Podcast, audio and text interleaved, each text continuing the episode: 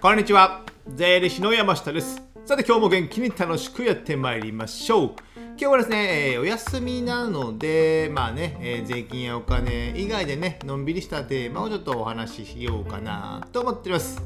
あの僕の趣味の一つにですね 趣味の話なんですけども、えー一人旅。まあ、ソロキャンプもう一人旅かもしれませんけども、まあ、ソロ旅ソロ旅行。があるんですけどもそれのですね、まあ、楽しみ方のコツみたいなのをね、えーお話ししたいなと思います。で一人旅歴はねまあまあ長いのかな？長いんですかね？結婚してからぐらいなのでどうですかね？67年 ぐらいやってますけどもこの一人旅なんかね意外と最近は多くはなってきたんですけども、えーね、まだまだ一人で旅行とか行けないとかね一人で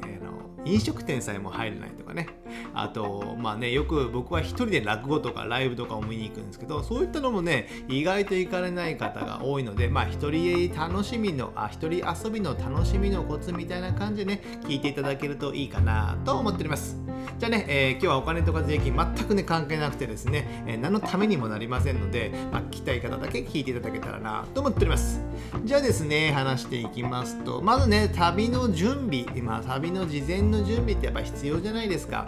でまあどこに行くとかねあんまりね僕あんまりあそんな決めてないですよ。じゃあ例えば旅先にじゃあ大分県に行きます。大分県に行ってここのどこに行きますっていうのはあんまり決めてなくてですね。ざっくりと、まあ、ここだけは行きたいなとか1つか2つあればですね、えーそこだけは押さえておいて、まあ、休みの日がないかとかねそういったのは調べていきますけども、まあそううん、事前になんかそうなんかね時間単位でね ここにはここ何時に着いてここには何時に行くとかですね。そういったもうほとんど決めてないですね。決めてないです。まずまず行く場所もね、えー結構行き当たりばったりというか 天気で決めたりとかですね。あと最近はねあのハフというねハフワーケーションのサービスに入ったのでまあ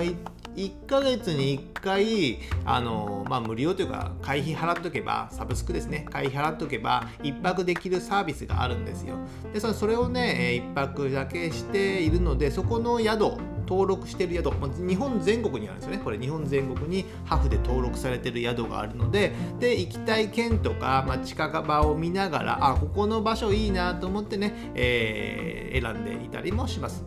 でもまあ意外とね考えずに 場所は選んでる感じですね。でハフとか行ってでですねあのホテルの予約とかはですねあのブッキングドットコムとかエクスペディアとかそういったネットの、まあ、ホテル総合サイトみたいな感じ？楽天旅行みたいな感じ？楽天トラベルか。そういったサイトを見ながら僕は行ってますね。これねアプリで見れて、まあ、早いんですよね検索が。早い。で、えーあと地図で検索とかねもできますのでこういったブッキングやエクスペディアのサービスを使って行ってます。でポイントこの予約する時のポイントあの ポイントというのはですね秘訣ですね。ポイントじゃなくて。秘訣は、えーキャンセル料無料のところを選ぶ。キャンセル料。ホテルのキャンセル料が無料なとこを選ぶ。ねえー旅館されてる方には大変申し訳ないんですけどもやっぱね、えー理由としてはあの台風や大雨とかの自然災害があったりとかなんか予定が入って急遽行けなくなったあとね、今だったらね、えーコロナに自分がなってとかね、まあ、あと緊急事態が出てとかね、えー行けなくなったっていう可能性も結構高いじゃないですか。ですので僕は基本的にはキャンセル料無料のところを選んでいます。なので、極端な話、キャンセルすることもあるってことですよね。でして、えーそうするとねあの、キャンセル料無料のホテルだとあの若干高い可能性がある。1割、1割もないですかね。若干高いんですよ。なぜかというと、その今決済して確定してお金を払えば、まあ5%引き、10%引きとかあったりする部分があるんですけども、キャンセル料無料にするとね、まあ、ホテル側も、えーいつキャンセルされるかわからないというのがあったりしますので、ちょっと高めになってるので、えーそこはね、えーその10例えば10%高いとしてもねそこはねもう払僕はキャンセル料無料のとこを選びますね。その理由はやっぱ先ほど言ったように、まあ、何があるかわからないからってことですね。そこでね変に惜しんであこっちの方が安いかなと思って今決済をしてしまうとじゃあ本当に行けなくなった時例えば1万円決済1泊してたらですね。それ1万円は戻ってこないですよもう。ですので僕はできる限りそのキャンセル料無料にしてで、早めに予約しておくことですね。もう場所とかが決定しているのであれば、もう1ヶ月先、2ヶ月先、3ヶ月先で早く予約していることで、やっぱね、えー、料金は安くなっております。で、連泊とかにすると、まあ、最大まで、結構ね、安くなったりするので、そういったことをお得に使ってやる。でまあ、たまにですね、その予約した後にも定期的にそのね、えー、予約サイトを見てですね、あ他のいいホテルはないかなとかですね、えー、僕予約、えー、変えたりすることもなので、くら替えすることもありますので、そこら辺の臨機応変に僕は変えていいのかなと思います。あとそのホテルと一緒に、まあ、飛行機もね必要であれば飛行機もね、えー、検索しておいて僕は基本的にアナのマイルで乗ってるのでマイル枠が空いてる時間に、えー、日程を合わせたりすることもありますね。この時期はマイル枠が空いてないので、じゃあ旅行は控えて、その次の週にしようか、じゃあ前の週にしようかとかですね、そういうふうにしております。でここもね、マイルだとキャンセルするとね、えー、マイルが少し取られますけども、まあこれは仕方ないですよね、えー、遠くに行くときは。でもマイルでやってます。でもまあ正規にお金払ってやればちょっと高くなるけど、えー、キャンセル料無料だったりするんですかね。ちょっとその辺はよく分かりませんけども、僕はマイルで行くようにしております。で新幹線とかであれば、まあ、1ヶ月先、まあ、ギリギリ2週間先ぐらいですかね、なんか早得みたいなのがありますよね。そういうのでね、えー、何何日前までに買っておけば、えー、何パーセント割引というのがね、各社違うと思いますので、そのあたりをね、確認しておけばいいのかなと思います。まあ、秘訣としてはやっぱね、そのキャンセル料無料とか、いつでもまあ途中で旅行をやめれるようにしておくのが僕は大事なのかなと思います。それね、家族旅行じゃないですからね、一人旅行ですからね。そんなね、臨機応変に帰ろうよって感じですよね。でですね、まあ、現地ではですね、やっぱね、えー、旅行に行ったら、Google マップをね、僕は活用します。Google マップ。皆さんもね、あのスマホはお持ちだと思うので、その Google マップを活用して、あの Google マップを見ながら歩いたりとかですね、散歩したりとか、あと、良いのはランチや夜ご飯のお店を探す時ですね。こういった時にはですね Google マップでまあじゃあ例えば今その観光地の周辺にいますとねスマホでですね見て。じゃあここで今 Google マップを開いてランチとか検索するんですよ。そしたらですねその自分がいる近場のランチのお店をね検索してくれるんですよね。これ結構便利ですよ。便利。でそのね、えー、口コミとかもあったりしますのでその口コミを見てあこの辺が美味しそうだなと思っていくっていうことですねでこの口コミっていうのがね意外とねその信頼性が高くて、えー、食べログとかねあの辺とかよりもね 僕はこっちの Google マップの口コミっていうのをね参考にしていて、えー、これえー、これまでね行った時行ったお店とかもですね、ああ、当たってるなっていうことが結構ありましたので、この口コミは結構参考にすることが多いですね。ですので、Google マップはね、ぜひ、ま、持っといてください。なので、あの、まあ、持てるのであれば、さスマホのね、えー、何ですか、モバイルバッテリーみたいな、ちっちゃいのとかでもあればですね、えー、万が一の時は大丈夫かなと思いますので、こういうのも携帯しておくと良いでしょうね。でですね、えー、一人旅の、まあ、やっぱメリットって何ですかって言われるんですけども、まあ、一言で言うとやっぱね、えー、自由ですね。自由。自由です。自由だみたいな感じなんですけども、えどこに行くかも自由に決めれて、で、自由に、えどれに乗るかも選べますよね。で、どうやって動こうかっていうのを決めれて、え、自由に遊べて、食べて、飲めるということでね、この辺ね、自由を、え、満喫したいのであればね、ぜひ一人旅の方がいいのかなと思います。やっぱ友達とか、まあ、知り合いとか、まあ、会社員でもいいんですけども、誰かと一緒に行くと、まあ、合わせなきゃいけないじゃないですか。ど誰かに。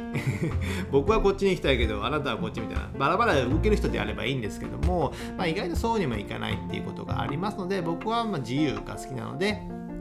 えー、一人旅の方をおすすめしています。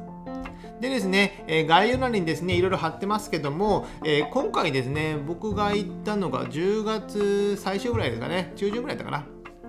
行ったのが大分県の湯布院市。湯布院市にちょっとね一泊で、えー、温泉に行ってきまして一人旅ですね。行ってきたあの時間行動をね、えー、ここで読み上げるのは大変ですので 概要欄に貼っておきますので、えー、見たい方は見られてください、えこんな生活してるんだみたいな感じで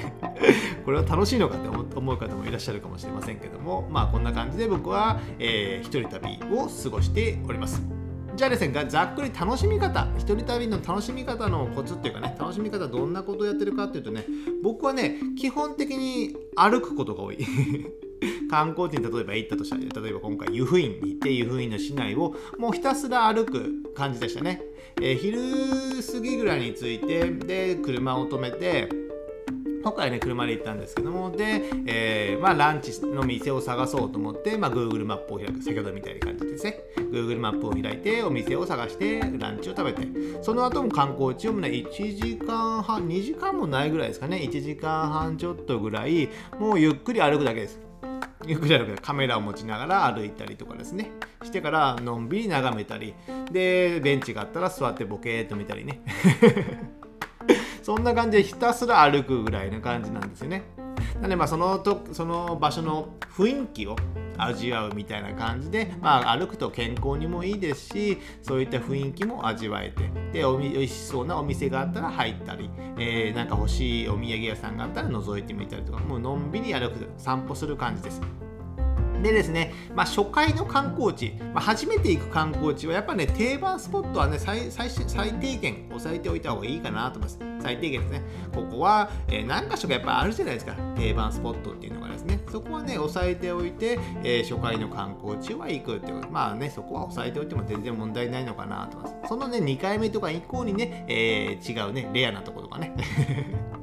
マニアックなところに行けばいいと思ってますので。で、気になったお店とかにね、まあ、ちょこちょこ入った方がいいです。なんかね、一人だとね、やっぱね、えー、入る勇気がないとかね、例えば、えー、飲食店とか特にですね、一人でランチできないとか、一人で夜ご飯で居酒屋に入れないとかね、僕もあったのかな、最初の頃、抵抗は。まあ、男性は少ないって思いますね。一人でね、えー、昼飯にラーメン食べたり、うどん食べたりするのが多いので、でも女性にやっぱ多いですよね。一人ではちょっといけないっていう方がいますけども、まあね、えー、全然ね、知らない世界ですので、看護師であればね、知り合いがいるわけでもないので、ね別にね、えー、周りの目なんかほとんど気にしなくていいです。誰もあなたのことなんか見てませんから。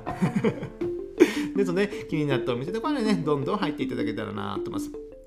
で僕自身はそういったランチとか、まあ、夜ご飯僕お酒も好きだからですね夜ご飯は、えー、その先ほど言ったように Google マップで検索したりして、まあ、歩きながら夕方ぐらい歩きながら決めたりとかしていますのでまあなんちゃって孤独のグルメっていう形ですね孤独のグルメっていう映画かな？ドラマっていうんですかね？ありますよね。Amazon プライムであれば無料で見れるんですけどもまあある男性のねサラリーマン主人公の方が、まあ、孤独っていうことなので一人で、えー、いろんな、えー、とこを回って、えー、でのんびり散歩しながらえー、自分でお店をなんか見た目だけで決めるんですね。見た目だけで。このふ縦構え。こののれんの感じが美味しそうだなみたいな感じで、えー、決めて自分でご飯を一人で食べるみたいな感じのなんちゃって孤独のグルメを僕はやっておりますね。これがね結構楽しみですね。やっぱその現地でしか食べれないものとか現地の特産物とかやっぱあるじゃないですか。で、えー、お酒も美味しいということで僕はやってますね。湯布院では何食べたかな？牛のたたきのなんか丼？丼だからそういった、えー、ものとか食べたりですね、湯布院ならではのものも食べたりします。じゃあその時にですね、まあ、旅行の時に、まあ、一人旅で揃えておきたいものっていうのは僕が、ね、必須で持ってってるものはまずはまあ僕は散歩するので、まあ、歩きやすい靴ですね。歩きやすい靴。だから革靴とかはあんまり履いていかないですよね。あ、足痛くなったりするからですね。で歩きやすい靴を履いて、まあ、スニーカー系が多いのかな。で、あとね、ここはおすすめなんですけど、ウィンドブレーカーとかですね、まあ、コンパクトで、長袖で薄手のもの、これはま寒い時に羽織れるもの。冬とかであったればね、えー、別にいらないんですけどもまあ春夏秋。これぐらいの時はやっぱお店に入ると寒いとかね。例えば飛行機の中だと寒い。新幹線の中だとやっぱ寒いとか言ってあの部屋の中って結構冷房が効いてたりしてからですね寒いことが結構あるんですよ。だその時に寝てたりすると結構風邪ひいたりすることがあるのででできるだけですねこのウィンドブレーカー。僕はねあのアマゾンアマゾンじゃなかった。え、っとねパタゴニアか、パタゴニアのですね、えコンパクトに折り上げ、折りたためるやつを持ってですね、えバッグにいつも忍ばせています。で、あとはそれの関連して、まあ、傘ですね、折りたたみ傘。やっぱり旅行の時に、まあ、雨は降ることがありますので、できたら折りたたみ傘。僕は細いね、軽いやつ、えー、モンベルかなモンベルの、えー、折りたたみ傘を入れておりますね。ここも入れてる。で、バッグは、あの、ガラガラみたいなね、旅行カバン行ってますよみたいな感じじゃなくてですね、僕はリュックですね、基本的に。リュックをからって、で、そこにまパソコンも入れたりする。あと、ワイヤレスイヤホンとかもイヤホンも入れて、あと音楽とかね、あと Kindle とかそういったあのスマホにダウンロードはしといてくださいよダウンロード自宅でね、えー、Wi-Fi じゃないとダウンロードできないとか言ったりしたりあとね、えー、スマホの通信を使うとギガを食ってしまうのでなので音楽や本とかは、まあ、Kindle とかですね電子書籍は事前にダウンロードしておくことが必須かなと思います。これぐらいね持っておけば特段ね旅行問題ないですよ一人旅は。一人旅なんでですね。現地に行って遊ぶだけだからですね。で、このね、一人旅でね、やっぱり注意することがあります。まあ、女性とかやっぱね、夜とかは気をつけた方がいいと思いますけども、やっぱね、平日、今回ね、えー、僕が湯布院に行ったのは日月で行ったんですよ。日曜の夜泊まるみたいな感じで行ってですね。で、まあ、まだことのご時世、コロナが続いておりますので、観光客は少なかったので、僕も観光する分にはいいんですけども、あのね、えー、夜の飲食店とかが休みが多い。日曜日の夜6時過ぎぐらいにあの湯布院市内に行ったらですねもう真っ暗ですもん。店が開いてない。で Google マップでね先ほどみたいに探していったんですけど一応ねあの Google のマップの情報お店の情報にはね日曜は一応開いてるって書いてあるんですけどもやっぱコロナの影響で日曜は閉まってた。お店がほとんどでしたね。なんで数少ないお店で行け行かなきゃいけなかったのでなかなかその辺がちょっと辛いっていうことがやっぱありますね。ですので、まあ、日月とか、火水って結構ね、お店が休みのとこ多いんですよ。火水って中日、中日じゃないですよね。えー、土日やって月まで開けて、月曜とか祝日もあったりじゃないですか。振り替えとかあるからですね。ですので、火水のどちらかが休みのことが多いので、まあ、狙い目的にはね、木金土日の、この辺りでいく、木金土ぐらいいくとかね。この辺りが僕はおすすめなのかな、まあ、日月でもいいんですけどもこの僕の今回のように閉まってることも最近はやっぱ日曜多いみたいなんで、えー、木金土日ぐらいで行くと、えー、お店が閉まってることも少ないのかなとは思います。まあ僕はね、でも昨年2020年はね、緊急事態宣言でね、の時に、えー、京都に行ったらですね、えー、京都の飲食店はほぼほぼ閉まってました。なので、緊急事態宣言中に、あの、他県に行くことはね、えー他県の県外またくなって言ってるのに行ってますからね、僕もね。それはご愛嬌ということで、まあ、そこはね、行かない方がいいのかなとます。それも緊急事態宣言の場所にね、自分自分の県が、都道府県がね、緊急事態じゃなくても、えー、旅行、観光地が緊急事態だとね、えー、宣言出されてると、えー、店が閉まってることが多い。ほとんどになりますので、そこはご注意くださいということですね。でね、その夜のまあ食事とかで行くと、注意点としてはですね、あの、量がやっぱ多いんですよ。お一人様メニューっていうのはまだまだないんですよね。一度だけね、えー、いつかな、京都に、だいぶ昔、2、3年前行った時に、あの、晩祭屋？晩祭屋っていう、なんかね、京都のなんて、なんていうかね、あの、大盛りの、ね、料理がありますよね。それを小皿に分けてくれるみたいな感じで、まあ、1人だって分かるからですね、カウンター座ったらですね。じゃあ、1人用で作りましょうかみたいな感じになったので、まあ、例えば1つが1000円だとしたらね、えー、それが600円とかね、ちょっとね、割高にはなったりしますけども、量が少なめになって楽しめるっていうこともありますので、そういうのを注文してみるっていうのはいいでしょうね。ですね、普通の居酒屋とかであれば、じゃあ1皿頼むとなんかね、えー焼肉鉄板なんかなん豚キムチ鉄板みたいなの頼むともう一皿出てくるじゃないですか。そうするとそれだけでねもうお腹いっぱいになっちゃうすることがあるのでこのメニューの注文の仕方っていうのをね十分ご注意ください。一人用でもね対応してるお店とかね聞いてみるのもいいのかなとは思っております。で、あとね、あと夜の過ごし方なんですけども、夜ね、やっぱね、えー、テレビは見ちゃいけないですね。テレビ見ちゃいけない。夜、ホテルとかの旅館とかの部屋に行っても、テレビは僕はつけないようにしますね。理由はですね、あの、まあ、日常に戻るからですよ。非日常でのんびりしたね、えー、ことを楽しみに来てるのに、えー、ニュースを見たり、普通のテレビ番組見たりしたらね、ほとんど家にいるのと変わんないじゃないですか。ですので僕はまあ本本はいつも読んでますけど本読んだり、まあ、音楽聴いたりあとまあ動画 YouTube 見たりね。YouTube 見たら家でも見て見れるんですけどもまあ映画見たりとかね。そういったデジタルコンテンツとか、えー、本を読んだり、まあ、Kindle の本を読んだり、本もね、リアルな、リアルな本も1、2冊持っていくことは多いですね。ちょっとかさばりますけども、そういう持って小説とか持っていくことも多いので、そういった風にゆっくりまあ過ごすようにして、まあ、テレビは見ないようにしています。テレビは日常で見れるからですね。こんな感じでね、楽しんでおりますけども、いかがでしたでしょうか？皆さんのお役に立ったのかどうかが分かりませんけどもこうやってね一人旅っていうのはまメリット自由に動けるっていうね自由というのがありますので是非ねまあその一人暮らしの人であればねいつでも行けるかもしれませんけども家族がいらっしゃる方であればですね、えー、一人旅行くのはね、えー、奥さんから怒られるとかね 白い白い目で見られることもあるかもしれませんけどそれはね日々のね、えー、努力次第です。々自分が、え何かをやってるっていうのであればね、えちゃんとそこは許してもらえると思いますので僕もね、えー、一人旅またまだね、えコロナによってなかなか行きにくい状況ですけどもまあ合間を見てゆっくりね、えー、一人旅楽しみたいなと思っておりますので皆さんもちょっとね一人旅のことをちょっと調べていただいて、え一度ねチャレンジしていただけたらなと思います。じゃあ今日は長くなりましたけどこれぐらいにしたいと思います。ではまた次回お会いしましょう。さよなら。